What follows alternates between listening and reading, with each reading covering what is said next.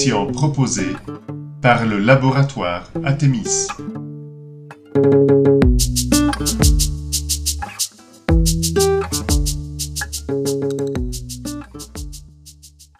On se retrouve pour cette nouvelle euh, rencontre euh, Tenir debout qui s'inscrit donc dans ce projet de médias capacitants et euh, maintenant qui est actif depuis le début décembre avec l'idée de se donner des, temps collectifs de, réflexion, de mise en circulation aussi, d'expérience personnelle, de la manière dont chacun traverse cette période très interpellante, euh, dans l'idée comme ça de, nous aider collectivement à, à s'outiller intellectuellement et subjectivement pour euh, comprendre, euh, donner du sens et, envisager aussi des perspectives d'action nouvelles. Donc, comme à chaque fois, on aura euh, une introduction, enfin pas petite, un topo introductif. Et donc, ce soir, c'est Sarah qui a proposé d'aborder la question de la peur, du rapport à la peur. Donc, elle va faire un, exposé euh, pour poser le cadre. Et ensuite, comme à chaque fois, on va prendre quelques minutes, euh, un peu en silence personnel, pour voir comment chacun est interpellé par les mots que va nous proposer Sarah. Et euh, voilà, et ensuite, qui souhaitera pour prendre la parole ou éventuellement, je pourrais aussi proposer à certaines personnes euh, d'intervenir. Et euh, on gardera donc à la fin aussi un petit temps de, bilan, de, capitalisation, de qu'est-ce qu'on garde de cette séance. Et puis une synthèse que fera François ce soir. Voilà. Donc, Sarah, je te passe euh, la parole. Et ah oui, tu proposais effectivement aussi peut-être, euh, bon là, plus ou moins, on commence à se connaître entre nous, mais c'était aussi l'idée de, comme ça, quand on prend la parole en, une phrase ou en deux phrases, de, se présenter, de se situer. Euh, voilà, surtout pour ceux qui viennent aussi pour la première fois, je pense que c'est aussi un signe de politesse de pouvoir se présenter pour éviter de faire un peu l'effet de la, bande des potes hein, qui peut avoir aussi un caractère pas très inclusif. Voilà. Donc, Sarah, c'est à toi la parole. Merci, Sandro. Euh, alors, comme on en a pris l'habitude, l'idée là pour euh, cette euh, introduction, c'est à la fois de partir de mon expérience à moi et d'essayer de, vous proposer des, pistes de réflexion qui, qui, vous donnent envie de partager les vôtres et puis qui donnent aussi du grain à moudre à notre moulin pour, euh, pour penser. Juste du coup, parce que je vais jouer du jeu que, tu proposais, Sandro, de dire un tout petit peu d'où je parle. Euh, moi, j'ai rejoint le, le, média capacitant travail et transition euh, au moment du premier confinement. Et depuis, donc, j'ai continué à travailler avec le, le petit groupe qui, qui, prépare ça. Et mes activités professionnelles sont assez diverses et ancrées dans des milieux très différents puisque je travaille à la fois dans le milieu du spectacle vivant et dans le milieu de la formation et de l'intervention. Voilà. Ça permet, je pense, de mieux comprendre aussi euh, d'où je parle et ce que je raconte. Euh, en préparant en fait cette émission, on s'est dit que la période actuelle, qui est faite à la fois d'incertitude et de perte de repères, nous amène chacun euh, à pressentir qu'après la crise, euh, les situations à la fois individuelles et collectives vont continuer d'être compliquées, euh, sans qu'on sache précisément comment ni de quoi elles vont être faites. mais on sait que de nombreuses questions vont se poser à la fois sur le plan social, économique, environnemental, psychique, sur des plans plus individuels et sans doute aussi collectifs. Et donc, en ce sens-là, nous disions que cette période est sans doute d'abord et avant tout porteuse d'angoisse et d'inquiétude plus que de peur. D'autant plus que ces, ces, angoisses sont largement nourries par une diffusion de l'information à un rythme extrêmement rapide et une information qui est aussi très très commentée euh, et parfois sans aucune régulation sur les réseaux sociaux, ce qui contribue sans doute à augmenter ce climat-là. Le problème de l'angoisse ou de l'inquiétude, c'est qu'elle se développe sans qu'en soient précisées les sources. Et donc, elles ne permettent pas une compréhension de ce que nous vivons et nous laissent dans un sentiment diffus. En ce sens, elles sont le terreau de réaction de défense primaire, de renfermement et de tentative de reprise de contrôle sur la situation plus ou moins heureuse. Et donc, à partir de ce constat, nous nous demandons qu'est-ce qui fait la particularité de la peur, en quoi la peur est un sentiment euh, singulier, qui, se différencie de ce sentiment d'angoisse et d'incertitude. Et donc j'ai fait l'hypothèse que la peur serait un sentiment plus précis, en imaginant de dire que la peur serait un sentiment qui est situé, qui existe en réaction à une situation. Et d'ailleurs, elle produit des effets euh, physiologiques qui sont extrêmement repérables et qu'on connaît tous. Euh, l'accélération des battements du cœur, la crispation musculaire, le ventre qui se noue. Euh, tout ça, c'est des signes que nous donne la peur de son existence. Et en ce sens-là, elle nous met dans un état peu confortable dont elle nous invite à sortir. Et il me semble qu'une des manières de dépasser cet état inconfortable, c'est d'arriver à nommer la source de la peur Qu'est-ce qui nous met dans cet état? De quoi avons-nous peur? Et l'hypothèse que je fais, c'est que nommer la source contribue aussi à transformer la peur en une ressource.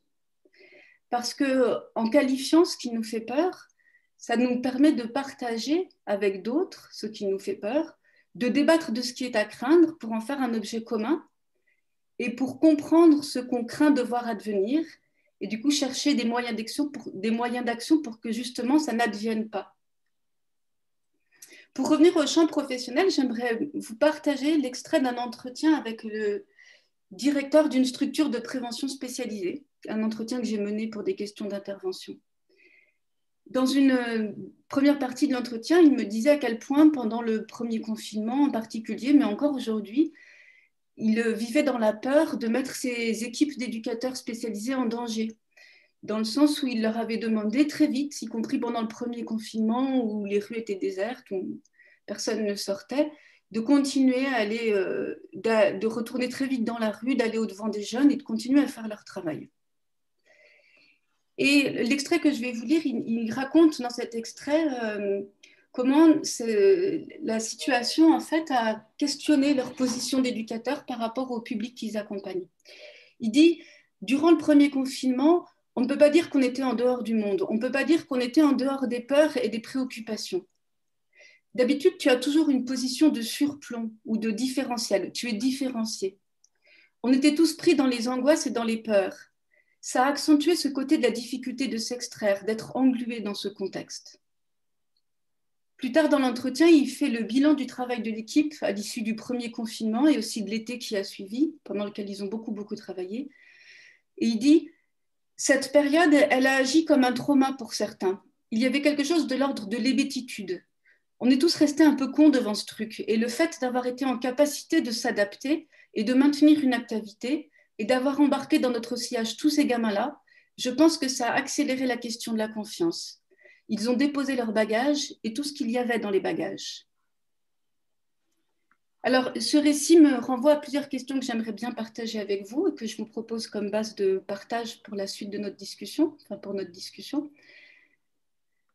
Euh, la première, ce serait de se poser la question de quelle peur nous sommes habités en ce moment, les uns et les autres. Et pour mener cette réflexion, je vous propose de, deux axes qui serait à la fois de réfléchir aux peurs que nous avons de quelque chose et aux peurs que nous avons pour, et notamment pour d'autres, en nous rattachant de ce fait à aussi la dimension collective de la chose. L'autre question que j'aimerais partager avec vous, c'est que faisons-nous de nos peurs? En effet, moi, je suis très touchée en fait par ce qu'a dit ce directeur de structure parce que je trouve que euh, dans, son discours, on entend une très grande fierté du travail qu'il a accompli avec ses équipes. Et je trouve que ce récit porte une grande victoire en fait sur le sentiment de peur. Mais je pense que cette victoire est loin d'être acquise, que euh, ça continue, enfin, que, que, aussi la peur peut être utilisée comme un moteur de transformation, euh, peut nous permettre de, de, nous mettre en mouvement pour mettre en pensée le monde et ce qui se passe et pour chercher des repères et des points d'analyse sur lesquels fonder une action. Je pense qu'elle comporte aussi plusieurs risques dont nous sommes loin d'être à l'abri. Le premier étant le risque du déni, qui est une manière comme une autre de se protéger de la peur et qui évite aussi de se confronter à la réalité. Le deuxième étant de rester euh, fixé sur le danger, sur un danger précis peut-être, qui nous empêcherait de penser la complexité de la situation et qui nous rendrait aussi moins sensibles à l'altérité et plus conformistes dans nos réactions. Et le dernier danger que je repère, il y en a sûrement d'autres, c'est de se retrouver dans un climat de peur qui devienne global, envahissante, existentielle, qui nous paralyse et nous empêche d'agir. Et en ce sens-là, une peur qui relève plus de l'inquiétude et de l'angoisse dont on parlait au départ. Ce qui m'amène à poser une troisième et dernière question, c'est comment aujourd'hui, chacun d'entre nous, faisons-nous pour ne pas rester enfermés dans nos peurs? Voilà les questions sur lesquelles je vous propose de rebondir, euh, si vous le voulez bien, à partir de vos propres expériences. Merci à vous.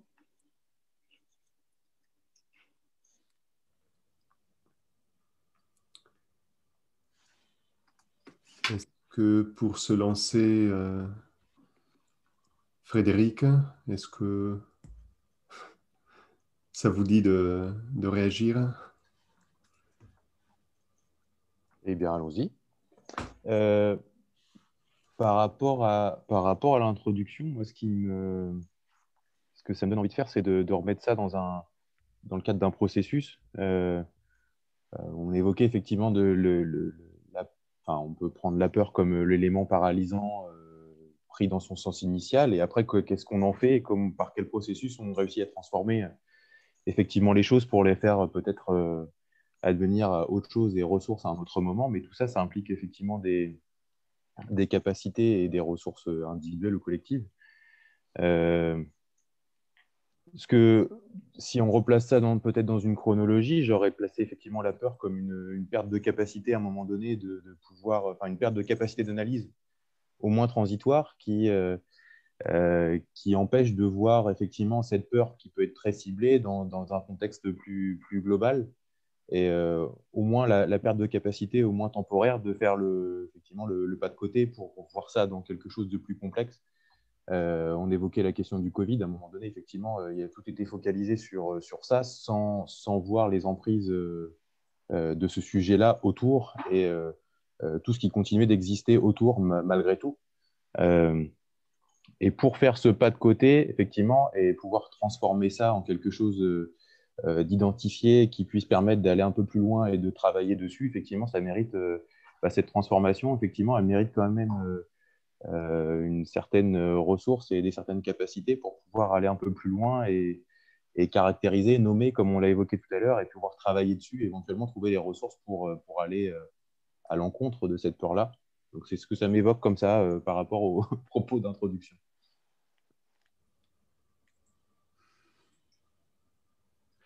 Est-ce que vous avez ressenti de la peur?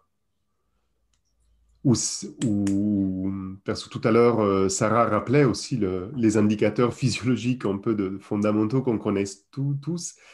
Ça peut se présenter avec des graduations différentes, avec des, perceptions différentes. Est-ce que vous, vous, vous avez l'impression d'avoir fait cette expérience de la peur dans ce contexte euh, sanitaire particulier? Ou au regard euh... de d'incertitude le, le, dernier sentiment, après ça, fait, ça fait écho à une intervention qui est, qui est en cours euh, dans le cadre justement de, du, du, master, donc euh, voilà. Mais euh, une dernière situation, une des dernières situations effectivement où je me suis retrouvé dans la, dans la, dans la, enfin, dans, la dans cette situation de, de peur, c'était par rapport à l'intervention que réalisaient les personnes que j'observais dans leur, dans, leur, dans leur activité. Mmh. Euh, où, le contexte euh, effectivement de, leur intervention les exposait à un risque que je jugeais euh, immédiat et où je me suis senti effectivement cette accélération voilà, de la, peur pour autrui, je l'ai immédiatement, immédiatement ressenti. Je peux vous qualifier le contexte, mais ça n'a pas trop d'importance. Mais voilà, c'était de la peur effectivement pour autrui. Ça, c'est intéressant, effectivement, parce que ça renvoie à cette proposition de Sarah des deux. On peut avoir peur de quelque chose, mais aussi peur pour quelqu'un. Et donc, c'est un peu le, cette situation.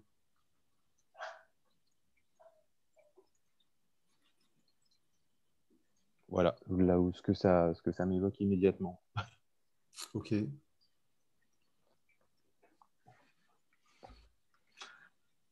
Je veux bien. Oui, Jean-Marie. Embrayer, euh, même si c'est très flou, mais je me, la, question que je me posais, puisque, y compris Sarah travaille aussi dans le monde du, spectacle vivant, euh, quelle place on pouvait faire au tract euh, qui, est, qui se manifeste sous une forme qui me paraît très proche de, la peur et, et, sentiment que je pense avoir ressenti beaucoup plus souvent que la peur.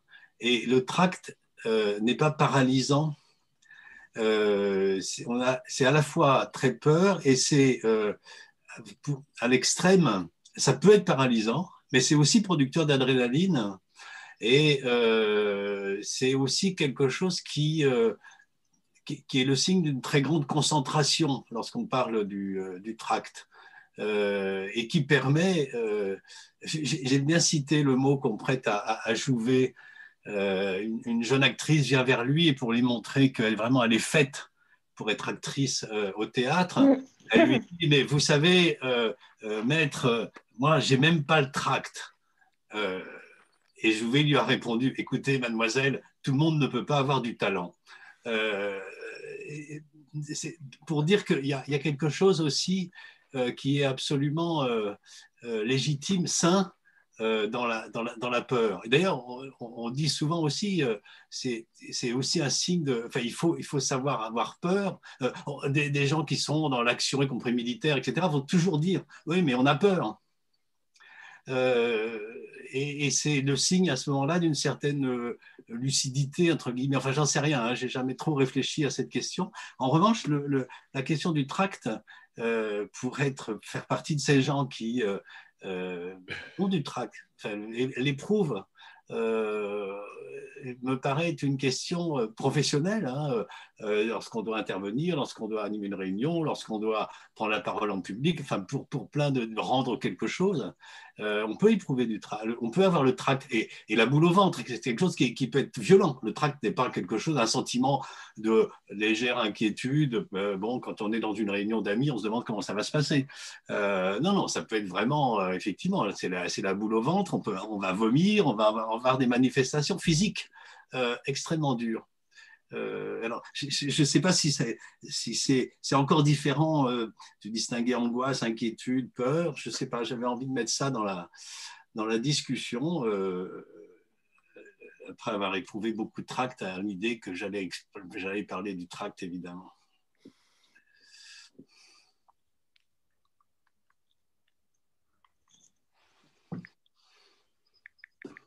Juste sur le trac, je voudrais dire un mot, c'est que ce qui est très particulier, je pense, c'est que c'est une situation extrêmement inconfortable dans laquelle on se met volontairement. Et en ce sens-là, c'est quand même très différent, je pense, de d'autres peurs qui nous arrivent comme imposées. Et je pense que c'est un mécanisme assez spécifique, c'est-à-dire qu'on sait qu'on va revivre ce sentiment-là qui est à la limite de l'insupportable, et pourtant on se met dans la situation de le revivre.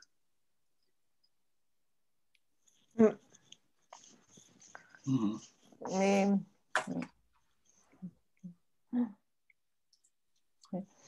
À contrario, j'ai l'impression que moi, les, moments de, peur sont des moments euh, qui se manifestent plutôt par de l'insomnie pour moi. voilà, c'est-à-dire que les peurs, elles, arrivent plutôt nuitamment ou, brusquement. Euh, des événements ressurgissent euh, que je n'avais complètement euh, écarté, euh, voilà, et qui notamment créent de l'insomnie. Mais par contre, par rapport à ce que disait Jean-Marie, le tract, de temps en temps, c'est pour moi des stimulants, des stimulants à l'action. Et quand j'ai pas le tract et que je fais une intervention, je suis mal barrée. Quoi. Je me dis, ça va pas bien se passer parce que j'y vais un peu trop, un peu trop sans, sans sans tension intérieure. Et des fois, je me dis, euh, quand c'est comme ça, ça se passe jamais bien. Quand on est trop sûr de... Enfin voilà, le, le, le tract est dans une situation de d'inconfort ou de, déséquilibre qui permet de, de, trouver le chemin. Alors que je trouve que la, la peur, elle a cette espèce de, d'incernable mais qui, qui fait mal, qui éprouve, mais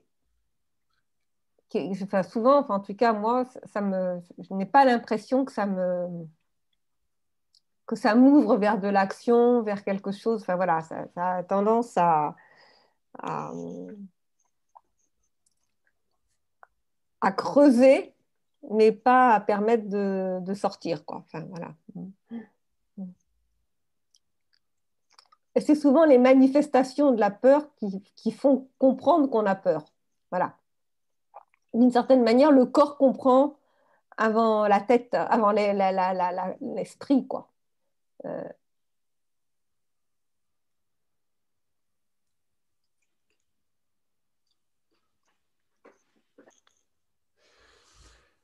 Dans un premier texte, Sarah, tu avais aussi, de qui a tourné entre nous, tu avais aussi, qui a tourné entre nous, tu avais aussi évoqué le cas justement d'une collègue, d'une amie qui était dans le spectacle vivant et qui craignait ne plus pouvoir monter sur scène. Aussi par rapport à cette expérience de l'éloignement de la scène et du confinement comme ça. Là, je pense que tu l'as pas repris en fait dans, ton exposé. Mais moi, ça me parlait beaucoup parce que du coup, ça fait écho avec cette question de, on peut, effectivement du tract qu'on peut ressentir. Et moi, ça m'avait renvoyé une situation que j'avais déjà évoquée l'une des premières émissions de la situation professionnelle, de me retrouver après des mois et des mois de confinement, de me retrouver à nouveau sur ma scène à moi, c'est-à-dire dans une réunion, euh, dans une réunion de, restitution d'un travail avec des, équipes de direction, des organisations professionnelles, un, truc un peu comme ça, un peu sensible comme cadre professionnel. Et c'est ça où ça m'avait fait, penser à ça, effectivement, le fait que hum, que quelque part, le trac, c'est aussi quelque chose qui a à, l'interface avec des angoisses. Euh, et c'est peut-être une manière aussi de, mettre en scène dans le cadre professionnel nos angoisses euh, très enfuies, mais le fait de les mettre euh, et de les faire vivre dans le cadre de la scène professionnelle, c'est aussi un moyen qui nous permet alors aussi de les apprivoiser. Et donc, effectivement, c'est tout cette, ce paradoxe d'aller chercher de, chercher cette tension, euh, cette angoisse qui est aussi une excitation de quelque chose, et donc qui permet en fait de la mettre au travail grâce à l'expérience professionnelle à tous les savoir-faire qu'on peut, développer. Et, euh, et, là, ce que j'avais déjà évoqué, c'était effectivement cette expérience, un moment de, quelque chose qui, retombe, qui rebaisse, et, euh, et, donc de repartir un peu, de, reculer, de partir un peu à reculant, et de ne plus avoir les, outils de métier ou les, intuitions, la manière qui me rendait capable d'apprivoiser en fait. Euh, et donc d'être dans une situation où j'étais bloqué face à des trucs comme ça qui me où j'avais perdu en fait cette capacité de faire avec mes émotions, avec mes sentiments pour pouvoir en faire quelque chose dans la réunion. Et euh, alors je ne sais pas si c'est un peu quelque chose de ça aussi du, côté de d'une comédienne à qui manque la scène, euh, s'il y a aussi quelque chose qui n'est pas du savoir-faire technique, mais aussi de, ce savoir-faire plus affectif, de ce qu'on construit et ce qu'on manie aussi sur, quand on est sur scène, euh, dans le rapport euh, aussi à soi. Ce là c'est peut-être aussi une peur de perdre. Là, c'est une peur aussi identifiable de perdre cette technicité de métier qui nous permet, dans le cadre professionnel, de, d'apprivoiser, de, manier nos angoisses plus profondes. Et alors, si cette scène-là et si cette occasion de, de les apprivoiser par l'expérience du travail, par l'expérience professionnelle vient à manquer, ben peut-être que là, du coup, ça fait retour par d'autres voies et qu'on est repris par des angoisses. Euh, et, et, en le formulant comme ça, alors, ça me donne un objet de peur personnel et que je peux reconnaître de comment effectivement l'absence des repères classiques dans l'exercice de mon travail, aussi dans la relation aux autres, dans des épreuves. Euh, effectivement, et animer une réunion, euh, c'est une épreuve. C'est-à-dire, on, ressent ce que disait Jean-Marie, on, ressent, ou l'expérience d'Anne-Lise, on ressent avant de rentrer dans un entretien avec une personne qu'on ne connaît pas, avec des enjeux derrière, il y a le moment comme ça. Euh, et le fait maintenant de faire beaucoup de télétravail, beaucoup à distance, il y a une sorte de lissage un peu affectif aussi au regard de ces enjeux. Et peut-être dans ce dont je peux exprimer la peur, c'est alors de perdre par là aussi des occasions de, de, mettre au travail aussi mes, mes propres angoisses plus profondes, mes propres fantasmes, qui trouvent là une occasion de, d'être travaillés et du coup de les voir apparaître dans des formes du coup non apprivoisées qui me surprennent et qui, du coup, qui, qui créent aussi des difficultés.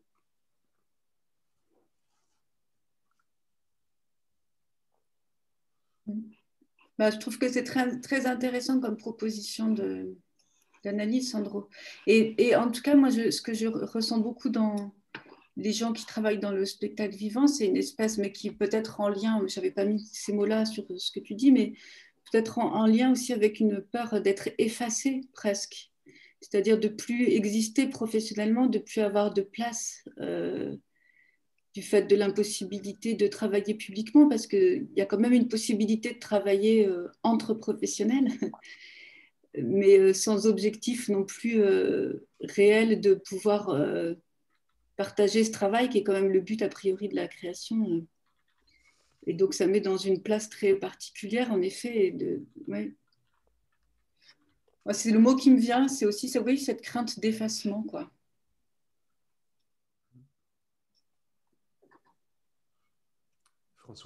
Une question juste. Euh, moi, j'ai une, réception du mot trac qui me, suggère que c'est une peur, mais qui, concerne essentiellement l'image de soi. Euh, de, quoi je vais avoir l'air. Et donc, qui, engage un rapport euh, narcissique très, très, très perturbant, hein, parce que tout le monde en a une. Euh, mais il me semble que c'est surtout de ça. Et qu'autrement dit, c'est la peur qui s'y joue euh, met en jeu la, euh, l'existence de l'image, de la réputation, je vais dire comme ça. Plus que d'autres peurs où on risque sa vie physiquement. Enfin, je, je, le vois comme assez spécifique au mode d'engagement de, de ce à quoi de, l'air qu'on a, quoi, de ce que les autres en pensent. C'est un peu sous le tribunal, sous le regard des autres. Alors qu'il y a des peurs où euh, les autres ne sont pas présents dans la peur qu'on ressent. Mais voilà, c'est cette impression. J'aimais bien l'idée tout à l'heure qu'a cité Sarah euh, pour revenir sur, la peur, en disant qu'il faut en nommer la source euh, et que ça permet du coup de la partager euh, et d'en faire une ressource. Hein, c'est ce que tu as, c'est ce que tu as dit. Mais c'est un exercice. À partir du moment où on va, on va nommer la source, qu'est-ce qu'est-ce qui va, qu'est-ce qu'on peut partager? Est-ce que est-ce qu'il va y avoir l'idée qu'on a raison d'avoir peur? Si je suis restaurateur, j'ai raison d'avoir peur de ne pas pouvoir euh, passer le, cap de, l'année euh, et de devoir fermer mon, euh, établissement. Ce n'est pas, pas une peur, elle est fondée.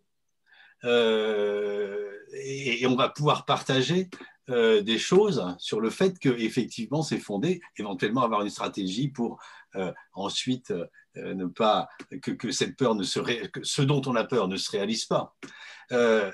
mais quand on partage, très souvent aussi, euh, on va être devant quelque chose sur lequel on n'est pas d'accord sur le fait qu'il faut avoir peur ou pas.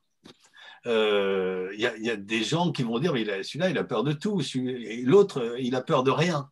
Euh, c'est deux attitudes qu'on rencontre très souvent aussi professionnellement. Des gens qui ont, peur de tout et des gens qui ont peur de rien.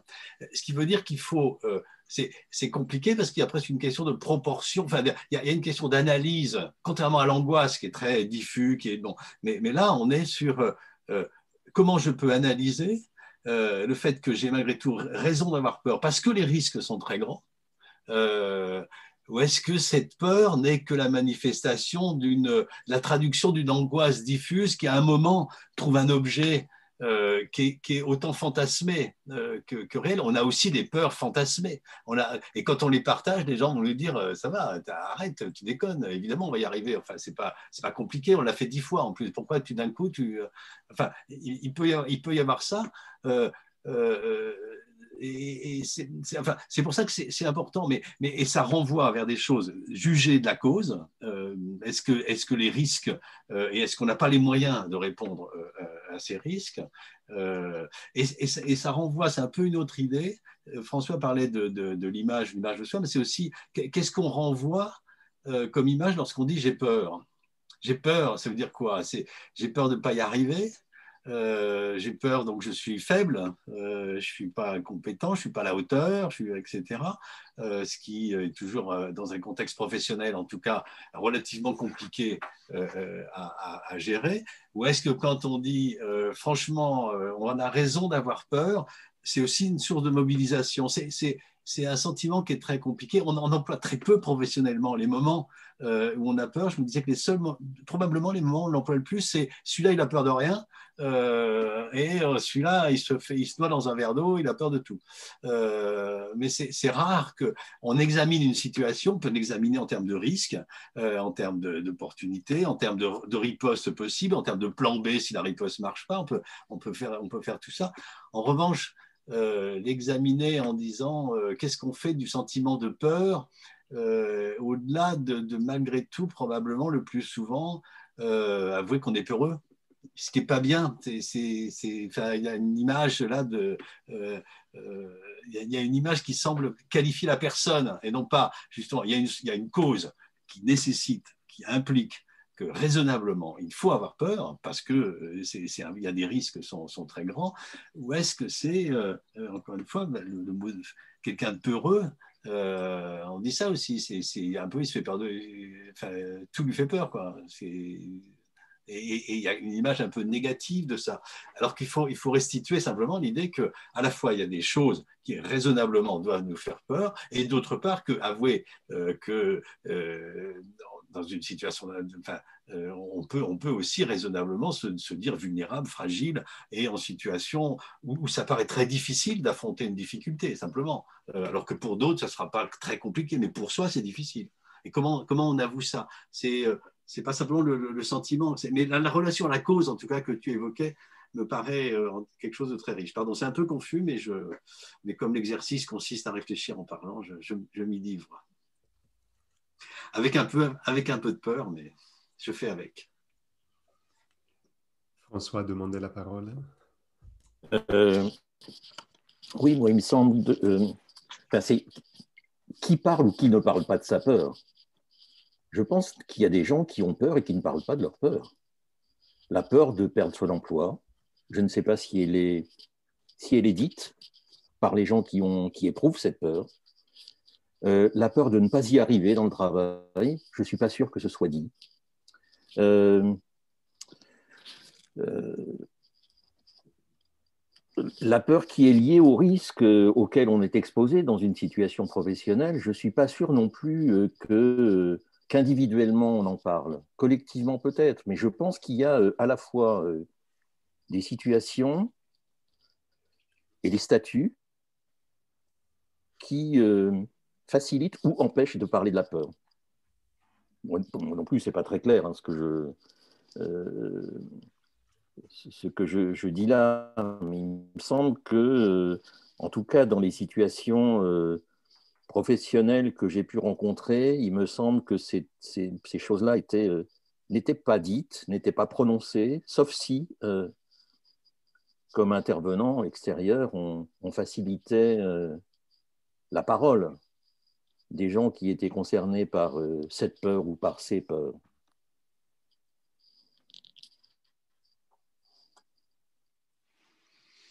Euh, effectivement, deux, trois points, et, dans, dans les, deux dernières interventions, il y a beaucoup de choses qui, me, qui me rejoignent par rapport au, à l'exposé et puis aux questions que posait euh, Sarah. Euh, alors moi, je me rappelle euh, du confinement, donc euh, bientôt, là, on va fêter son, son anniversaire, avec deux mois, enfin presque deux mois très intensifs d'activités à distance, avec bah, toutes les contraintes que vous connaissez de l'époque. Et puis, ce, qui, ce, qui, devait arriver arrive, hein. c'est-à-dire qu'à un moment, il fallait sortir.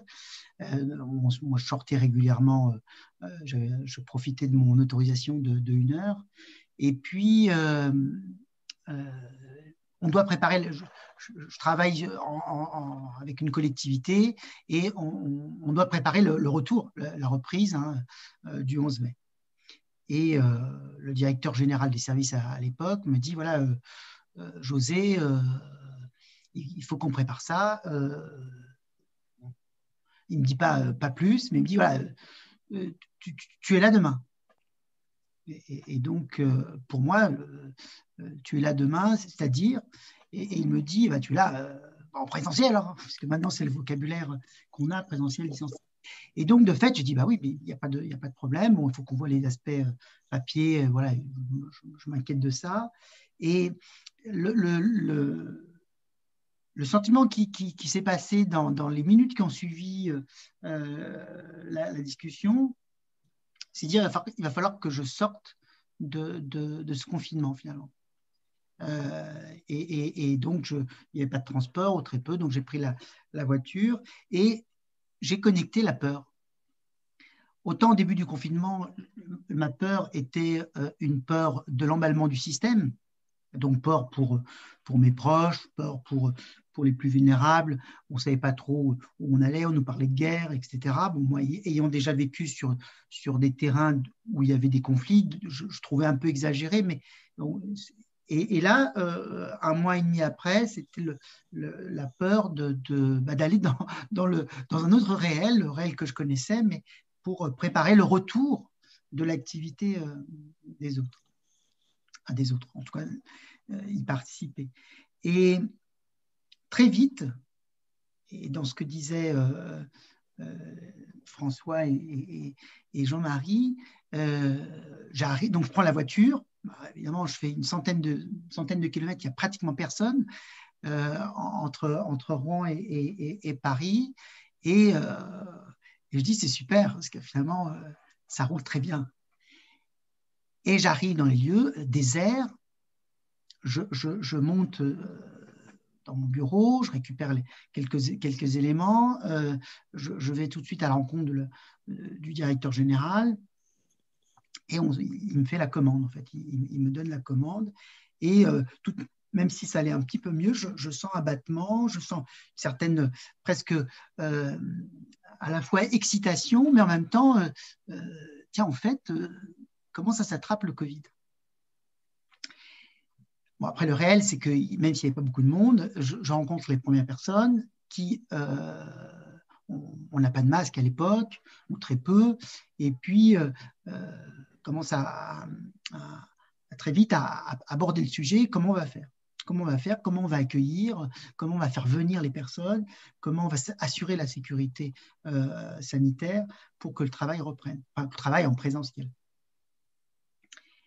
Et alors très vite, le fait d'avoir connecté euh, cette peur m'a très vite permis d'être très comme une espèce de radar euh, qui connectait la peur des autres. Sans, euh, et là, sans de fait être emballé par la peur des autres, mais comme intervenant, être quelque part un média pour que cette peur s'exprime. Alors évidemment, on ne disait pas j'ai peur, mais, mais, des questions étaient posées, même dans les premiers jours de la reprise, où euh, des directeurs ou des cadres donc, qui devaient manager des équipes m'envoyaient des questions, euh, questions sur questions, alors que habituellement, euh, ils ne me contactaient pas, genre, voilà, on a le droit de mettre combien de personnes dans les ascenseurs, est-ce que vous pensez que quatre, c'est trop Moi, je pense qu'il vaut mieux en mettre deux, combien il y avoir de nettoyage, combien de fois le nettoyage va être assuré.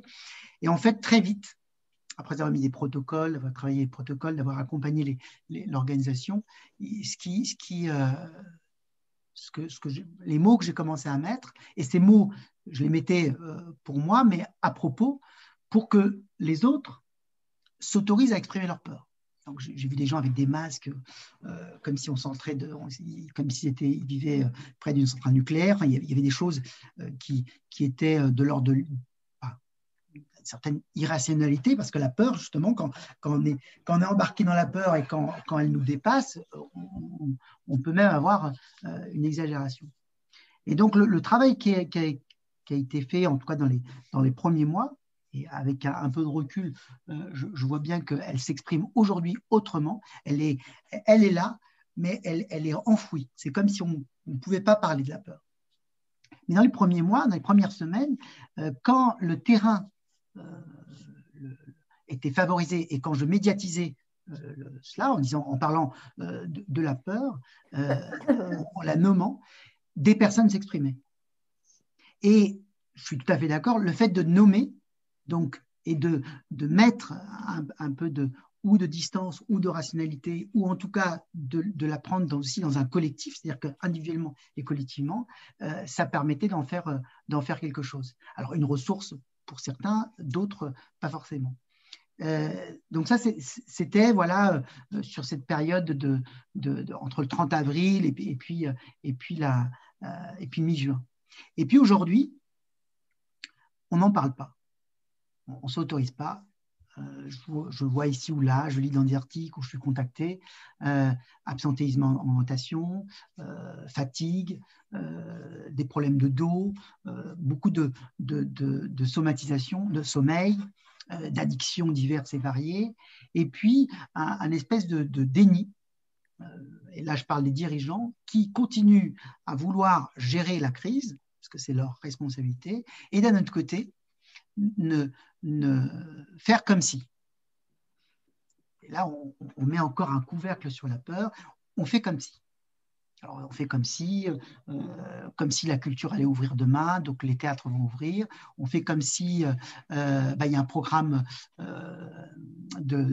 politique à, dérouler, et, donc bah, on, va investir le programme politique. Et à côté de ça, on, a des, agents ou des, salariés qui, qui, sont en difficulté. Et je vais terminer là-dessus. Euh, il, y a quelques semaines, j'ai été contacté par une directrice où, au sein de sa structure, elle a tout un service qui ne peut pas travailler. Il n'y a, pas possibilité. C'est une structure qui organise des séjours pour des enfants. Euh, donc, euh, on, est dans une, dans une ville en région parisienne euh, avec une population plutôt de, quartiers populaires. Et le fait de sortir, c'est un projet important politique. C'est une équipe qui est pas mal engagée, mais voilà, de fait, aujourd'hui, rien ne peut, ne peut s'engager et c'est toujours une activité qu'on doit préparer à l'avance, on doit anticiper. Il y a des prestataires, il y a des intervenants. Et qu'est-ce qui s'est passé? Quand la directrice me sollicite, elle ne sait pas trop quoi faire, mais elle me raconte tous ceux qui sont tombés, tous ceux qui sont relevés, euh, ceux qui, essayent de, trouver des, occupations. Et puis la, responsable du, de service qui, à un moment, est aussi tombée, qui s'est écroulée physiquement, euh, mais qu'elle a, voulu reprendre et qui s'interroge sur finalement sa posture de cadre comment en tant que cadre, je peux pas seulement, alors ça c'est mes mots, euh, comment je peux manager l'incertitude, mais comment je peux accompagner un travail réel qui ne peut pas se réaliser euh, comme, euh, comme à l'habitude. Et en plus, on est empêché, parce que de fait, on ne sait pas ce qui va se passer dans, dans les jours prochains.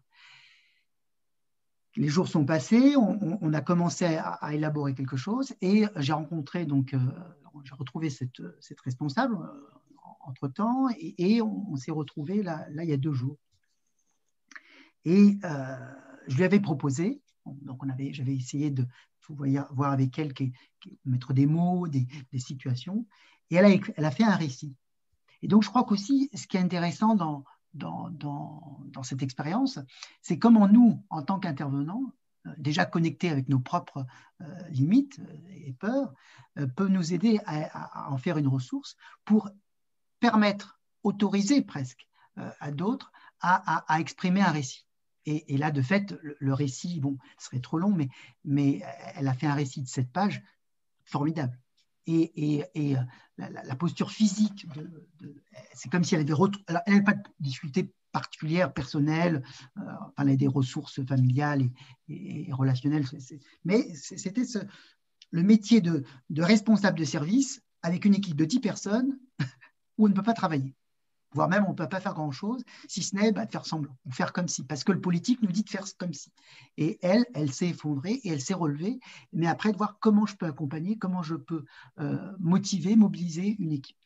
Et par le récit, euh, par la mise en mots, elle, elle euh, en, quelques jours, hein, je, l'ai vu physiquement prendre une autre, une autre forme. Et c'est comme si elle se redonnait, évidemment, puisque c'est les mots aussi qu'on que, qu'on s'est donnés, un pouvoir d'agir, et c'est comme si elle reprenait les rênes de quelque chose, sachant qu'elle n'était pas beaucoup plus avancée en termes d'avenir proche.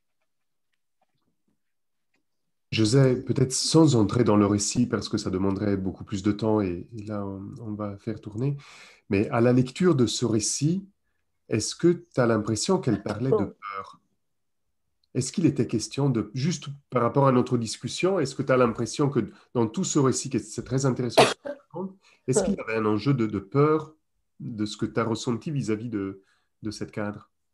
Tout à fait. En fait, c'est et, c'est de voir comment elle. Alors, elle a fait un espèce de, récit euh, chronologique et comment euh, les, premiers, les, premières, premiers paragraphes disaient, donc on se situe à, février, euh, début mars 2020, une espèce de déni, bon, c'est une grippette, hein, c'est un peu ce qu'elle dit, et puis que petit à petit, elle, avec son équipe, euh, commence. Alors, parfois, elle met le mot peur, parfois, elle met angoisse, parfois, elle, met euh, inquiétude.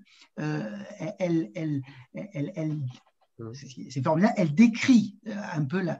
Enfin, c'est formidable. Elle, décrit ce qui se passe. Et, la commande, je lui ai jamais dit racontez-moi vos peurs, ou j'ai jamais dit, je lui ai dit voilà, est-ce que le premier échange qu'on avait eu, bon, moi j'ai dit bon, bah, c'est effectivement il y a une question d'incertitude, on est dans un contexte, vous êtes une activité qui est empêchée, enfin euh, avec avec d'autres mots, mais et, et, et, je lui ai proposé l'histoire du, du, non pas de récit, mais de dire voilà, est-ce que vous pouvez mettre des mots sur qu'est-ce que vous vous avez pu quand même, parce qu'ils ont quand même, ont quand même mené des activités en 2020, qu'est-ce que vous avez mené, comment vous avez mené et qu'est-ce qui a marché. Et finalement, en écrivant, elle a écrit cette page, elle a raconté une histoire.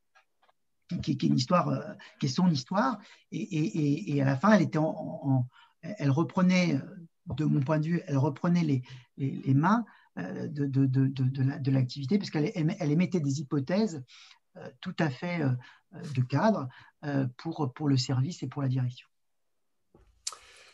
Merci beaucoup, c'est très, très intéressant. Euh, donc il y a Anne-Sophie, Anne-Lise et Magali. Oui, bonjour à tous. Euh, juste quelques peut-être paroles de témoignage sur l'histoire de sur la peur dans le travail ou dans l'exercice d'une activité professionnelle dans le contexte qu'on connaît en fait, les premiers, la première chose, moi, qui me, vient à l'esprit sur la thématique de la peur, c'est que c'est un arrêt, un moment où on, on est obligé de s'arrêter parce que les choses ne peuvent pas. Le, geste professionnel, l'habitude, enfin le, courant, la routine est obligé de s'arrêter parce qu'il s'est passé quelque chose. Euh, c'est donc aussi un moment euh, de, de réactivation euh, de la concentration. Quand on l'avait on l'avait peut-être un petit peu perdu on était peut-être moi j'utilisais l'image j'avais l'image du pilote automatique du pilotage automatique et j'ai eu l'impression de me remettre en pilotage euh, en pilotage manuel et de réfléchir à tout ce que tout ce qui pouvait être évident euh, avant ou facile. Tout d'un coup d'aller chercher le, le, diable dans les détails ça va jusqu'à c'est certainement encore le cas pour euh, beaucoup d'entre vous. Quand on sort de chez soi, il faut penser à prendre un masque et euh, deux, trois objets qui, c'est moi, au bout d'un an, j'ai toujours plus, j'oublie toujours, euh, j'ai toujours besoin de, de, rester très concentré pour, pour penser à ça. Donc, c'est surtout l'effet, moi, de concentration, d'interrogation, d'arrêt, d'interrogation et de concentration permanent que, que, nécessite cette situation. Euh, et euh, quand je regarde un petit peu l'effet euh, autour de moi de cette ce qu'on peut, peut, appeler la peur, il me semble que c'est il y a une, on a des gestions très différenciées, je ne sais pas pourquoi, de, l'incertitude en fait, l'incertitude qui nous est tombée dessus tout d'un coup est très diversement intégrée ou prise en compte ou contournée ou je, ne sais pas quelles sont les, différences qui font nos, appréciations et nos, le, caractère supportable en fait de la peur. Euh, je pense que la peur est effectivement, ça peut être quelque chose de positif. Enfin, il y a des choses euh, obligatoires euh, dans la peur et positives, et il y en a d'autres qui le sont moins. Et je pense que c'est une question de, gestion de l'incertitude. Et la dernière chose, dernière remarque que je me suis faite à l'écoute de l'un d'entre vous, c'est moi, je sais, c'est très personnel, que si je commence un, si je, si je dis j'ai peur que, j'ai peur que, j'ai peur que ça ne marche pas, j'ai peur que, etc. Euh, ma parole j'ai peur va être une parole d'adhésion au groupe. C'est-à-dire, je vais, euh, en disant j'ai peur que euh, on n'y parvienne pas, j'ai peur que cette orientation ne soit pas la bonne, j'ai peur que cette phrase soit mal perçue, bref, toutes sortes d'interventions qu'on pourrait commencer en disant j'ai peur que. Moi, je vais les interpréter, je vais les prononcer et je vais les interpréter dans le sens de faisons corps, faisons corps, ayons peur ensemble, soyons. Euh, je vais essayer de chercher une adhésion en disant j'ai peur.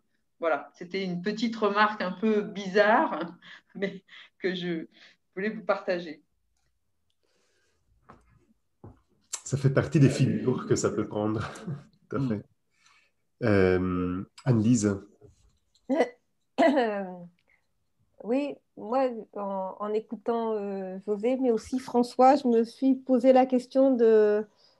je me dis qu'aujourd'hui, effectivement, la peur, elle est rarement nommée.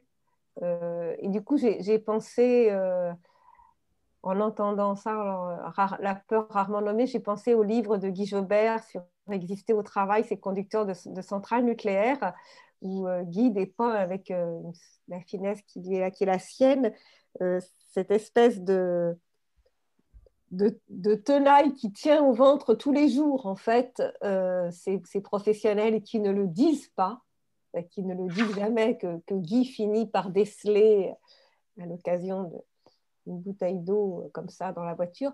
Mais du coup, ce que je me disais, c'est que la peur, ça avait vraiment rapport avec l'intime. et que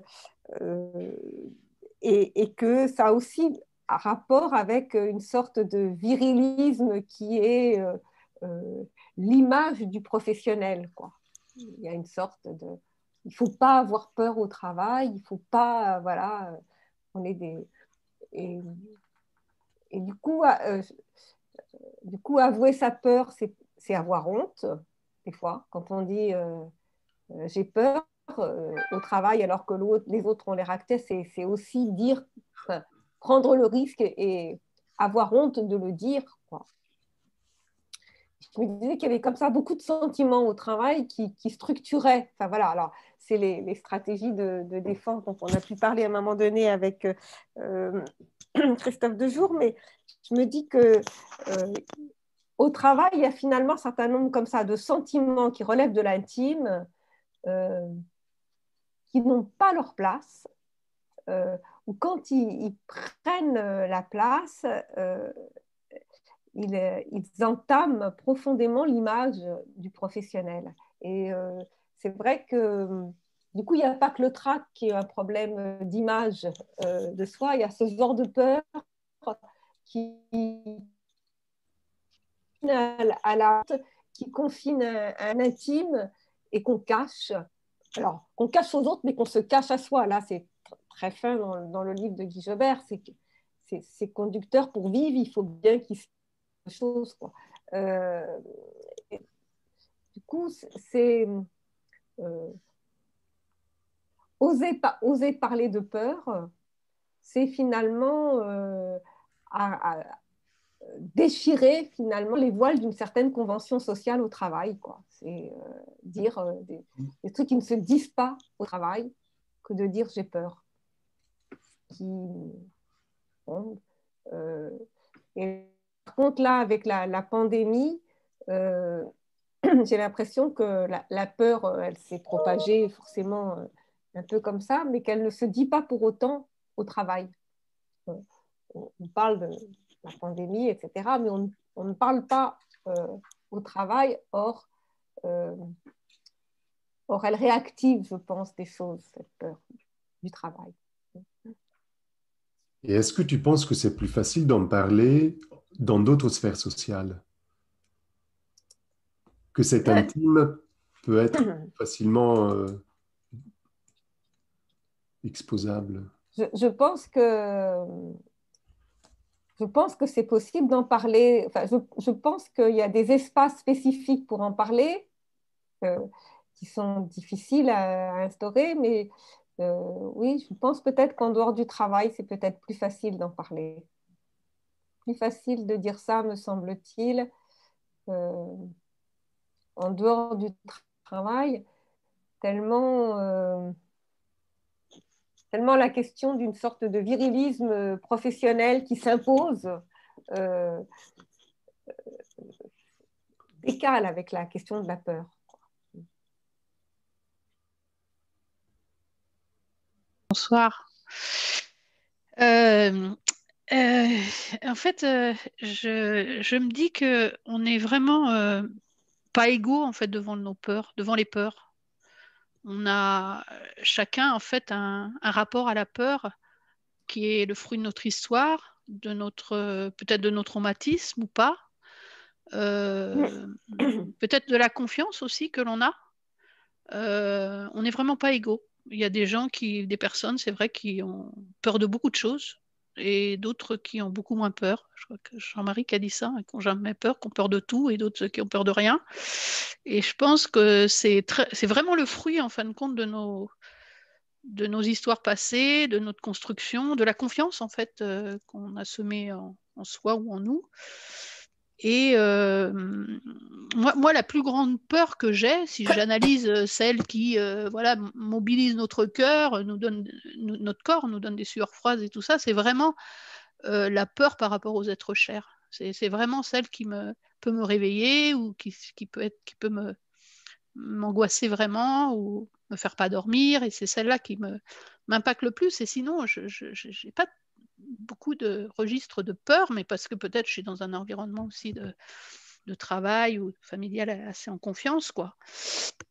En tout cas, cette peur-là pour, pour l'autre, elle ressurgit en fait euh, euh, parfois. Euh, peur pour ses enfants, peur pour ses parents, peur pour voilà. Je trouve que et, et ça s'explique pas. C'est un peu ça ressurgit comme ça, comme quelque chose qu'on comprend pas spécialement et dont il faut se raisonner pour pour faire passer justement ce, truc enfoui, quoi. Et, là, par rapport au Covid, par rapport aux, êtres chers, je dirais, euh, moi, j'ai semé la peur auprès de ma, famille, mes, anciens, je dirais, pour qu'ils se protègent, en fait. Et je leur ai fait peur.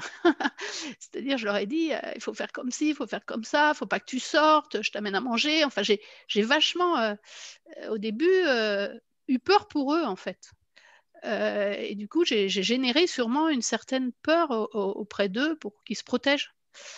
Et je me, dis après, est-ce que c'est bien ou pas? Parce que, en fait, je me dis, euh, ça les a aussi isolés. Euh, et du coup, ils en ont souffert. mais heureusement, ça a été compensé par des appels très fréquents, voilà, de la famille, des enfants, etc. Euh, voilà, je voulais, partager ça. Et en même temps, là, ce que j'ai peur par rapport euh, à la famille aussi, c'est. Je me dis toujours, la peur, c'est quelque chose qui est euh, chez les animaux, qui est vital. Un animal qui a peur, il fuit. Mais aujourd'hui, on ne peut pas fuir, on est dans une nasse, en fait. On peut fuir nulle part, on est dans ce truc mondial du Covid, et on est dans un, truc qui est assez épuisant de par le fait qu'on ne peut pas, qu'il n'y a pas beaucoup d'échappatoires en fait. Et la peur à plus long terme que j'ai, c'est ce qu'on sème de ça par rapport à des jeunes, par rapport à des enfants, de ce qu'ils vont retenir de cette période-là, qui est très, euh, qui est très hygiéniste, qui est très euh, pleine d'interdits, quoi. Euh, j'ai mon fils qui a 20 ans, qui a fait la fête avec six copains dans sa chambre d'étudiant. il s'est fait mettre un avertissement le jour de ses 20 ans. Et là, tu te dis, mais, comment on peut faire des choses pareilles quoi? Euh, et je me dis, qu'est-ce qu'on sème là pour euh, cette génération? Euh, Voilà, nous, on a un passé, on a vécu plein de trucs, mais pour ces jeunes-là, tu te dis, j'ai peur plutôt pour eux de ce qu'ils retiennent, en fait, de, ce moment de, où on met la peur partout, en fait, en nous rabâchant des, chiffres des Covid, des, Et ça, ça me, à plus long terme, en tout cas, ça me, ça, me, ça me, fait peur et ça me révolte en même temps. Voilà ce que je voulais partager.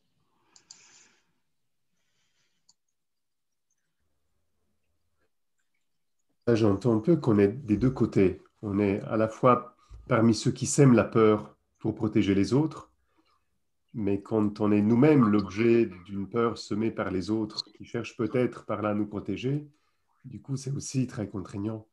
C'est ça aussi des contradictions euh, dans lesquelles on vit. Euh, hmm ou peut-être par cette difficulté d'être, avoir une parole plus sincère, plus authentique, du coup, on, prend comme ça des, biais par l'action, des biais un peu détournés qui, qui empêchent de, s'entendre, en fait, sur la manière dont on tient aux autres et on, cherche aussi à construire un cadre pour les autres. Euh, Olivier?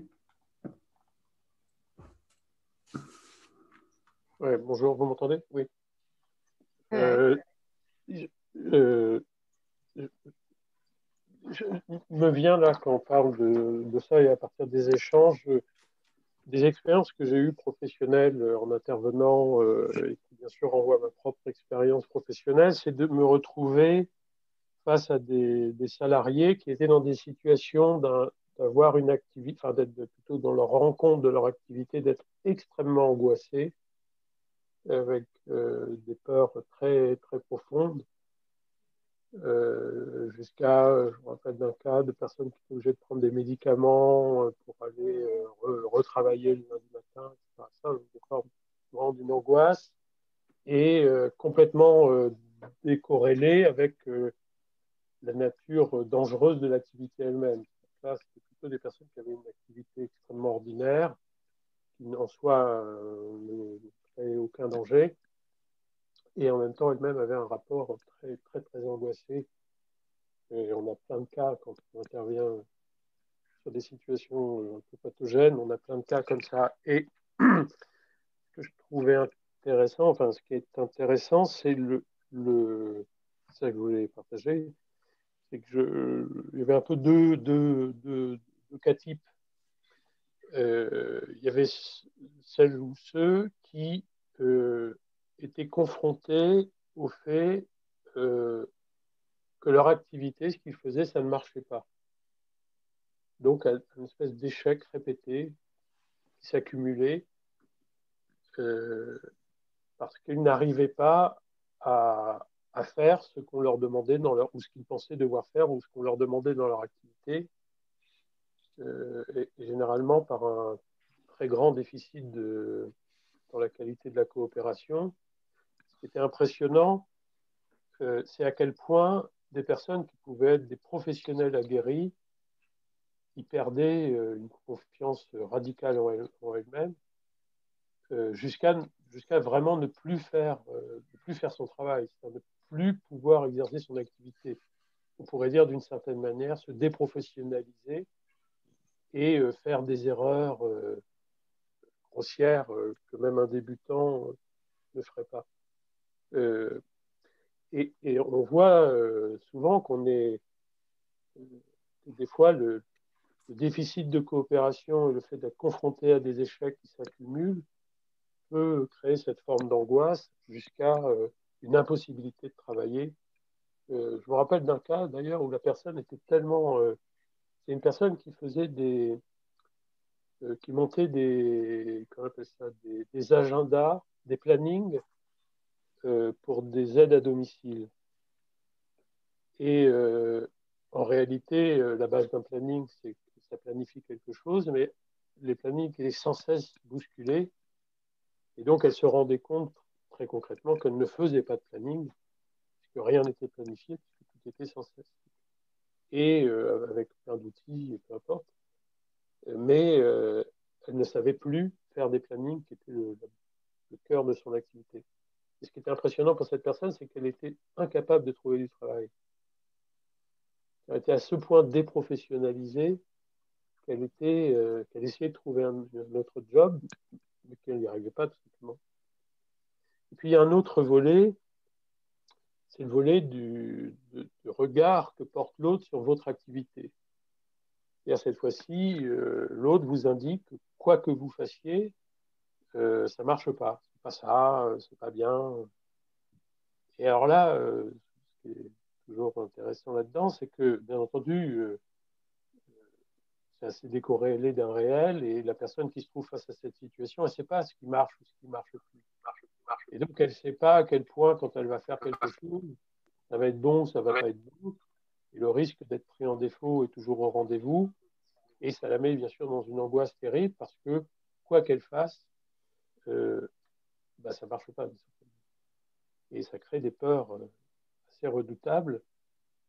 Et, et, euh, là aussi, j'ai plusieurs exemples en tête, mais ce qui était impressionnant ici, c'est moins la question de la déprofessionnalisation que le fait que la personne était très, les personnes généralement, et ce que j'ai rencontré, étaient très arc-boutées sur ne pas se tromper, et ça les amenait à faire des erreurs. C'est-à-dire une espèce de prix en, revers, de, tellement essayer de bien maîtriser le truc pour éviter que tel incident, d'oublier une colonne, d'oublier un chiffre de son truc, que bah, forcément, ça arrivait tout le temps, et donc elles étaient sans cesse prises à défaut. Et, donc, je, voulais ici euh, partager euh, le fait que cette, euh, forme ordinaire du travail peut aussi générer des formes d'angoisse très fortes, hein, jusqu'à des déstabilisations psychiques très importantes, avec bien sûr des mécanismes de défense derrière, mais ça peut être très important. et, moi-même, bah, il m'arrive des fois d'être pris là-dedans, c'est-à-dire de, vivre 100 fois la même situation et pas pourquoi le regard des autres fait que ça ça marche jamais. C'est, ça peut être extrêmement déstabilisant euh, euh, créer euh, du coup une angoisse particulière quand on a à revivre la situation se refaire prendre au piège d'un truc qui n'a pas marché quand vous voulez que ça marche et un truc qui peut tourner, tourner un peu, en boucle et, être in très déstabilisant. Voilà, c'est ça que je voulais partager. C'est vraiment des situations de travail qui, personnellement, je les ai toujours trouvées très bouleversantes. C'est-à-dire comment un travail ordinaire, que j'appellerais d'ordinaire, c'est-à-dire banal, où il se joue très peu de choses, peut à ce point être déstabilisateur et créer des formes d'angoisse très, très, très profondes. Tu le mettrais en lien avec une forme de solitude? Parce que c'est ça que j'entends, une grande solitude de la personne qui, qui, est toute seule face à cette peur de ne pas y arriver. Bah, elle, est, elle, est, dans un réglage, euh, enfin, si, on s'appuie sur la psychodynamique, pas que, mais si on s'appuie sur la psychodynamique, elle est dans un réglage euh, qui ne se fait pas entre son rapport au réel mm. et, le rapport aux autres, le rapport que les autres tiennent avec le réel. Et donc c'est ça qui crée une solitude, euh, mm. mais qui peut être bien sûr déstabilisant du point de vue d'une pratique professionnelle jusqu'à ne plus pouvoir travailler, ne plus savoir travailler. effectivement, il y a une forme d'isolement. Hmm. C'est. Je, je, pense que c'est la forme la plus ordinaire qu'on rencontre en réalité dans le travail. Elle ne prend pas des formes toujours aussi dramatiques. Et il me semble qu'on est dans beaucoup d'activités moins, moins confronté à un risque réel de l'activité, surtout des métiers singuliers, ou des angoisses qu'on pourrait avoir, parce que c'est pas facile de rencontrer les autres, mais c'est quand ces mécanismes euh, de reconnaissance euh, sont, mal posés, bah, ça crée cette forme d'angoisse. Et, et, quand on creuse un peu ça, on en a plein euh, autour de nous, très ordinaire.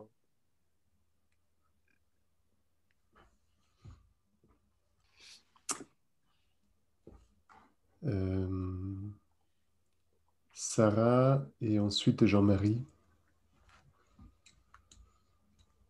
Pardon, je vais faire un petit retour en arrière, mais je voulais réagir à ce que disaient euh, Anne-Sophie, Anne-Lise et puis Magali, parce que euh, je trouvais intéressant, Anne-Sophie, ce que vous disiez sur le, fait que dire j'ai peur, c'est aussi une manière pour vous d'en appeler au groupe. Et je me disais que aussi dans le fait que quelquefois on hésite à dire sa peur, c'est aussi euh, peut-être que en même temps, je suis complètement d'accord avec ce que vous dites sur cette espèce de, d'image qui a préservé. Hein. C'est, en plus, c'est pas à la place, Annelise. Euh, mais est-ce qu'il n'y a pas aussi cette question que pour pouvoir dire sa peur, il faut avoir la confiance que le groupe peut en faire quelque chose? Et finalement, dire à, quelqu'un dont on pense que ça va être complètement déstabilisant, j'ai peur, ben, c'est pas, pas tellement possible. Donc c'est un cas où finalement il, vaut mieux, dans un sens, garder sa peur pour soi que contaminer l'autre avec sa propre peur. En tout cas, pour moi, je crois que c'est un des facteurs qui fait que quelquefois, je ne dis pas j'ai peur. Je, dis j'ai peur si je pense que l'autre peut faire quelque chose de ça, dans un sens. Et puis, euh, Magali, je, voulais aussi rebondir là-dessus, sur à la fois euh, cette question d'avoir peur pour les autres et des enfants. Enfin, moi, en tout cas, avec l'expérience d'avoir des enfants, je pense que j'ai fait l'expérience de la peur euh, à ce moment-là et pour le reste de ma vie. Euh, cette, peur pour les autres, je trouve que quand on est, alors je ne sais pas quand on est père, en tout cas moi comme mère, euh, c'est quelque chose qui m'habite, je pense, chaque, chaque seconde de ma vie. Mais évidemment, c'est pareil, c'est pas quelque chose qu'on peut dire à ses enfants à chaque seconde de leur vie parce que je pense que c'est très tétanisant. Donc j'ai fermé les yeux quand ils ont appris à faire du vélo sans roulette. Je suis partie quand ils ont euh, fait tous les trucs où ils pouvaient se faire mal. Et, dans la situation euh, actuelle, je, trouve que c'est terrible. en tout cas, moi, si j'ai une peur, c'est celle-ci. C'est en effet de se dire qu'est-ce qu'on est en train de faire à nos enfants et qu'est-ce qu'ils vont pouvoir faire de ça.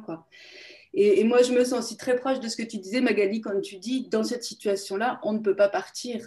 Parce que c'est vrai qu'une des ressources de la peur, quand même, par moment, c'est de dire non, j'y vais pas, ou je pars en courant. Et là, ben, on n'a pas le choix.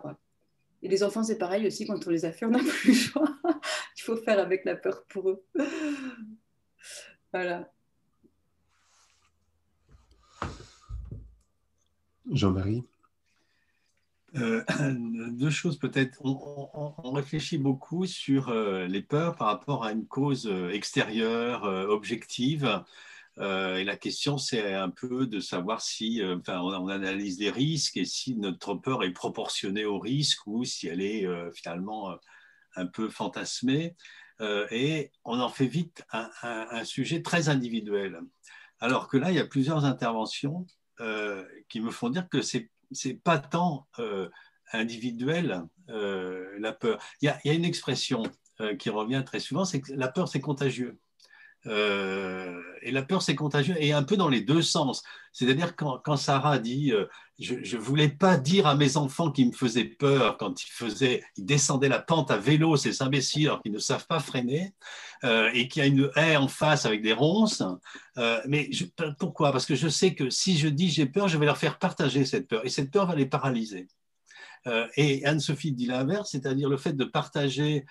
on ne dit pas j'ai peur, on dit euh, j'espère qu'on a tous un peu peur parce que c'est une manière effectivement de, à ce moment-là d'être sur le côté positif du trac qu'on évoquait tout à l'heure, c'est-à-dire on, va, être très concentré euh, sur les choses. Donc il faut considérer aussi l'aspect de, contagiosité, positif ou négatif, euh, de, la peur. Ça c'est la première chose, mais en tout cas par rapport à une cause objective, sur lequel on va éventuellement pas être d'accord sur la, proportion de la peur par rapport à la, cause, mais il y, a, une cause extérieure.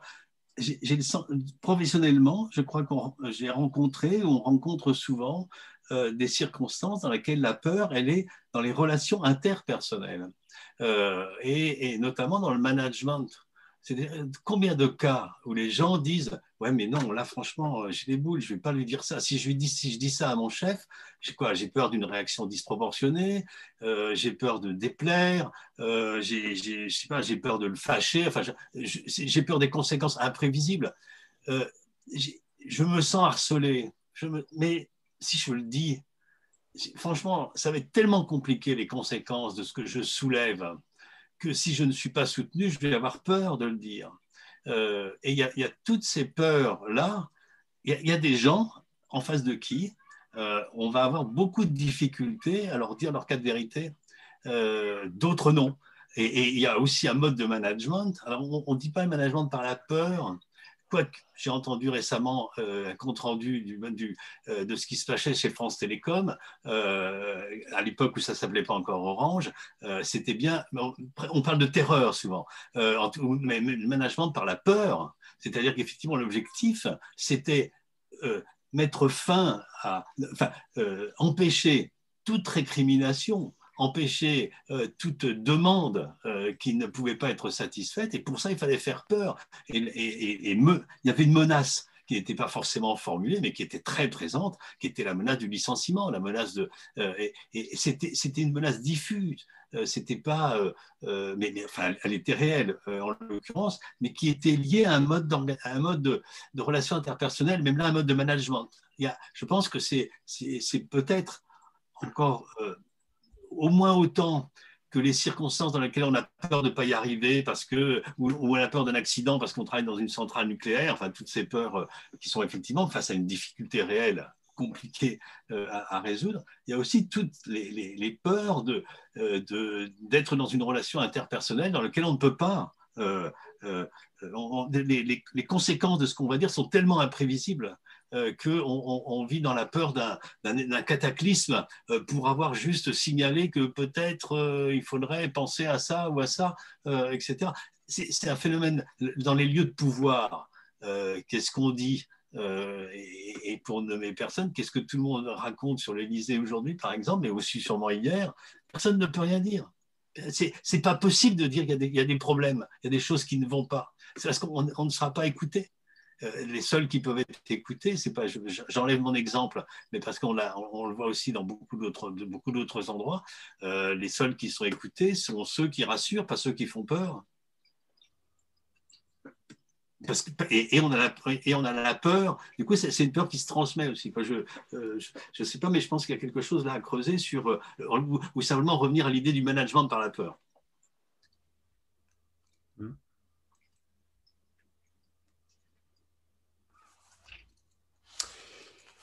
Il nous reste quelques minutes, donc je vous propose d'aller vers la, conclusion et donc de prendre le, petit temps de, bilan de, la séance à partir des, deux réservoirs dans lesquels on peut entreposer ce qu'on a entendu et ce qu'on a discuté pendant la séance. Euh, donc, je vous demande de, comme ça, de faire cet exercice, d'écrire dans le chat euh, d'un côté ce que vous mettez dans votre sac à dos, c'est-à-dire ce que vous retenez comme utile pour euh, tout de suite, là, ce qui vous a interpellé, euh, qui vous semble utile à consommer euh, tout de suite, d'un côté, et de l'autre, ce que vous préférez mettre dans le frigo, parce que ce n'est pas encore mûr, parce que ça demande un, approfondissement, ça demande d'être repris, repris plus tard. Donc on prend comme ça quelques instants pour commencer cet exercice et puis après on demandera à, François de, conclure.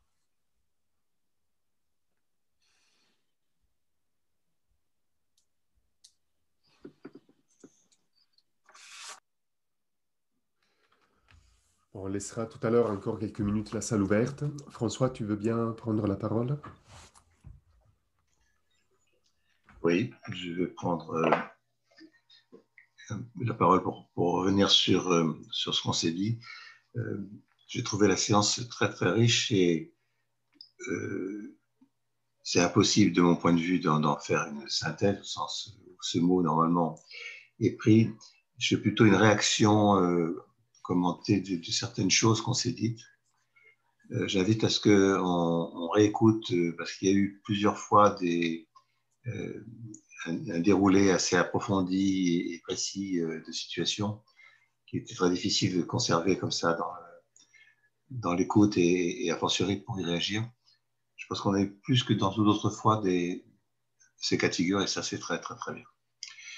Euh, moi, ce qui me paraît euh, assez frappant, c'est que la peur, elle a partie liée avec un mot qui n'est pas qui n'a pas été dit, c'est la question de la sécurité, euh, ou inversement plutôt de l'absence de sécurité. Et également avec la question de la maîtrise. Euh, je sens que cette question de la peur, elle, rentre en résonance avec un déficit de sécurité euh, et un déficit de maîtrise. Donc elle parle d'un fantasme de sécurité et d'un fantasme de maîtrise. L'autre chose, c'est que on a, Sarah a insisté sur une différence, je crois assez fondée, classique en tout cas, entre la peur qui a euh, une, cause ou une source identifiée, et puis plutôt l'angoisse, euh, l'anxiété, euh, l'inquiétude, qui sont d'ailleurs pas toutes pareilles, mais qui renverraient plutôt à des, à des environnements ou à des raisons intimes plus diffuses. Donc, ils ne relèvent pas d'un rapport précis. Alors, dans la peur, il y a une cause normalement euh, objective, c'est la question du danger. Le danger, c'est précis, c'est identifiable et c'est face au danger qu'on a peur et qu'éventuellement on peut réagir. Mais il y a aussi dans la peur, ça a été un peu nommé euh, sur la fin, quelque chose qui relève à une source précise, mais qui relève plutôt ici d'une intention, d'une visée, faire peur, et qui relève là, non pas d'un danger au sens classique, mais euh, d'une intention de domination, donc faire du mal. Et, alors la, peur naît de cette rencontre de quelqu'un ou d'un dispositif qui est dressé contre soi, qui nous vise clairement, alors que le danger n'a pas d'intention, il a simplement une capacité de nous atteindre, mais il n'est pas piloté par une intention particulière. Dans l'autre dimension de la domination, si, c'est articulé sur une cible qui est identifiée. Le deuxième point, c'est qu'il me semble que dans la peur, la première chose, c'est que c'est euh, la condition du courage. Euh, le courage existe parce qu'on a peur. Et que donc, il y a une dimension euh, qui a une valeur donc de, sollicitation, qui est la question du courage. Il y a aussi dans la peur la dimension de la prudence, euh, qui renvoie aussi à une autre modalité du rapport à la sécurité, mais qui est reprise à travers des façons de s'y prendre, qui peuvent demander d'ailleurs et du courage et de la prudence. Et puis, euh, troisième point par rapport à ça, c'est que la peur, elle appelle la confiance. Et ça, je pense que très important, ça a été dit plusieurs fois, c'est que la peur, elle est l'indication d'un trouble sur la confiance. Parce que la confiance, me semble-t-il, évidemment, il y a deux sens de la confiance. Il y a la confiance qui vient de ce que tout est sûr, et puis la confiance qu'il faut parce que c'est pas sûr. Évidemment, dans ce sens-là, euh, la confiance, elle est indexée au fait que c'est pas sûr, on le sait. C'est pour ça qu'on peut avoir peur, mais que la confiance, c'est le moyen bah, d'avoir du courage et de la prudence et de pouvoir y aller. Alors ça, c'est des choses qui sont extrêmement importantes parce que du point de vue du travail, c'est central ces affaires-là. Annie faisait allusion au bouquin de Guy sur le nucléaire, où effectivement il y a des histoires de peur qui sont lancinantes, et où il montre qu'une des indications de la peur très concrète, c'est que quand il parle avec euh, les opérateurs, il apprend qu'ils ont tous euh, laissé chez eux des consignes à leur famille euh, d'aller dans certains endroits pour se réfugier si les alarmes arrivent. Donc, ils affichent une absence de peur, mais tout est organisé par rapport à un risque qu'ils reconnaissent puisqu'ils s'organisent par rapport Mais il y a aussi, dit-il, dans les mêmes installations, du fait de la complexité, quelque chose qui n'est plus de la peur, mais plutôt de l'angoisse. On ne sait pas d'où ça peut venir, parce que c'est tellement complexe que plus personne n'a la maîtrise réellement euh, des processus. Et donc là, on est dans une espèce d'inquiétude aux sources propres, et qui fait que là, on n'a pas d'appui. On ne sait pas sur quoi faut-il s'appuyer. Alors, je trouve que c'est important, parce que la peur, elle a des appuis. L'angoisse n'en a pas, me semble-t-il partir de là, euh, je pense qu'on a fait allusion, et c'est important quand même de le rappeler, ça fait partie pour nous de la littérature qui nous aide, notamment autour de la psychodynamique du travail, sur les questions des stratégies défensives, et notamment collectives, par rapport aux peurs, justement. Dans le bâtiment, dans le nucléaire, ça a été montré. Je pense que la question de la peur de la peur, ça a été évoqué, je crois que c'est très important. Euh, parce que je crois que les directions ont peur de la peur. Parce que quand vraiment il y a de la peur, c'est incontrôlable. Et en même temps, elles ont des logiques de faire peur. il y a les deux. Mais des populations qui ont peur, on ne sait rien en faire. Moi, je peux juste glisser une anecdote très personnelle dont je ne suis pas très fier, mais c'est peut-être le moment de vider ce que 20 ans de psychanalyse n'ont pas réglé. Euh, j'ai été, été, été, scout marin tout un temps, ça, ça, quand j'étais jeune. Et quand on est scout marin, on fait du bateau.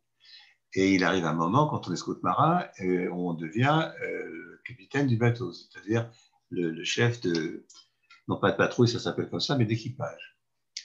Et une année, euh, donc on, a, on a 15 ans, et 16 ans à peu près, quand on est chef comme ça, et on a un équipage de mômes. Ça va de 12 à 15, 16. Et on est une petite dizaine. Et on s'embarque. Et une année, euh, en Bretagne, on s'est embarqué dans un moment où ça tanguait pas mal, et on a cassé un mât. Et moi, je me souviens de la peur que j'ai eue, de la peur de ceux qui étaient avec moi. Leur peur m'a fait peur. Et j'ai fait une chose dont j'ai encore honte. Pour ceux qui me connaissent, correspondent tout à fait à mon genre. J'en ai pris un par le col et j'ai foutu à l'eau. Dans le genre, euh, le chef, il est dingue. Hein, donc, euh, ça, a été extrêmement efficace. Ils se sont pas. Je n'ai pas dormi pendant je ne sais pas combien de temps. Si je l'avais lâché, je ne dis pas comment la vie aurait tourné. Mais je l'ai remonté coup de peau. Et le drame a été d'ailleurs qu'on m'a félicité de ce geste imbécile. Euh, mais c'est pour dire que ce dont je me souviens très clairement, c'est de ma peur à moi, de leur peur, et qui signifiait alors que s'ils avaient peur, je ne pouvais rien faire avec eux. Je ne pourrais pas manœuvrer. Ils n'écouteraient pas. Et qui me semblait que pour qu'on s'en sorte, euh, ça supposait de faire un certain nombre de manœuvres, d'ailleurs on l'a fait, mais j'avais peur de, leur peur. Et ça, euh, franchement, je ne peux même pas dire que je m'en sois remis parce que c'est vrai, ça, ça m'invite toujours, j'ai toujours. Mais c'est très, euh, ça me parle, cette histoire de peur de la peur. Donc, quand on parle des entreprises, je pense qu'il y a les deux. Il y a des entreprises qui ont des managements par la peur, et Jean-Marie parlait de France Télécom, c'est exactement ça. C'était une peur qui était plutôt dans le registre de la domination. Donc, il y a une capacité de contrôle, en tout cas qui, qui le pense, de contrôle, donc d'enfermement et donc d'effet de pilotage. Mais inversement, des populations qui ont peur mettent les dirigeants dans une panique. Je pense que, puisqu'on revenait sur à l'Élysée, toute proportion gardée en ce moment, je pense que les gouvernements sont pilotés par une trouille qu'on ait peur. Et qu'à ce moment-là, il n'est plus prise sur nous. On, s'affole. Et donc, c'est un réglage des registres de la peur qui sont complètement nouveaux. Et pour terminer, euh, cette peur de la peur, elle est à la fois ce qui organise le silence des salariés par rapport à leur peur. C'est aussi inversement, ça a été souligné, euh, ce qui permet d'agir ensemble quand on arrive à la dépasser. Et puis, il y a eu euh, l'indication, je trouve que c'est très important de finir par ça, sur la question de la fuite. Parce qu'effectivement, la logique de la peur, c'est la fuite. C'était la thèse de Henri Laborie, euh, Éloge de la fuite, de montrer, c'est celui qui a découvert euh, toute la problématique, non pas du stress, mais ensuite des médicaments qui permettaient de faire face à ça. Hein. Et donc le stress, c'est lié, mais il a, et vous avez tous, j'imagine, sinon lu Éloge de la fuite, mais vu le film qui en a été tiré, qui s'appelle Mon cousin d'Amérique, Mon oncle d'Amérique, euh, où on voit en batterie euh, deux pardieux et un rat euh, sollicités par des des dimensions qui leur fait peur. Évidemment, il y a un moment donné, on voit, que d'un Dieu n'est pas un rat, ce qui n'est pas tout à fait évident au tout début. Bref, l'idée, c'est que la question de la peur, effectivement, la logique de la peur, c'est la fuite. Mais le processus d'humanisation, c'est qu'on apprend à ne plus fuir, pour des raisons de civilisation, etc. Et qu'à ce moment-là, s'installe le stress, c'est-à-dire le syndrome d'inadéquation de la capacité par rapport à la source du danger. Et le stress devient ce que la personne vit dans le sentiment de ne pas être à la hauteur de ce qu'il faudrait faire, qui supposerait de fuir, mais qui ne fuit plus. Et donc, dans ce moment-là de reprise de l'action, il y a l'expérience du risque de ne pas y arriver, alors que la fuite, d'une certaine manière, règle la peur, puisque justement, on tourne le dos. Et je pense que ces questions-là, elles sont tout à fait centrales dans le travail. Car dans le travail, typiquement, idéologiquement, il est posé que la fuite est interdite. Tout comme il est interdit de foutre son poing sur la gueule à son chef quand il vous emmerde, ce qui serait la logique de la fuite aussi. Et que donc, il faut prendre sur soi, à travers des, façons de s'y prendre, euh, pour être plus adapté, mais qui convoque un stress parce que la peur de ne pas être à la hauteur adéquate, pertinente, domine et pilote l'action, ce qui redémarre la question du courage et de la prudence dont je parlais tout à l'heure.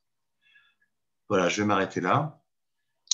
Euh, il y a encore beaucoup à dire, y compris sur ce que je viens de dire, et donc ça nous programme peut-être d'autres séances où on va recroiser cette affaire. Merci à tous en tout cas. J'ai trouvé que c'était vraiment très, très intéressant. Ouais. Merci à toi, François. Merci, Sarah aussi d'avoir proposé ce, et introduit ce thème qui était très fructueux. Merci à vous tous. Oui, merci, beaucoup. Merci. Merci. À très bientôt. Donc, rendez-vous dans deux semaines pour la prochaine rencontre. Et d'ici là, euh, prenez soin de vous et de vos proches. Et à très bientôt. Merci. Au revoir. Merci à tous. Au revoir. Au. À bientôt. Merci beaucoup.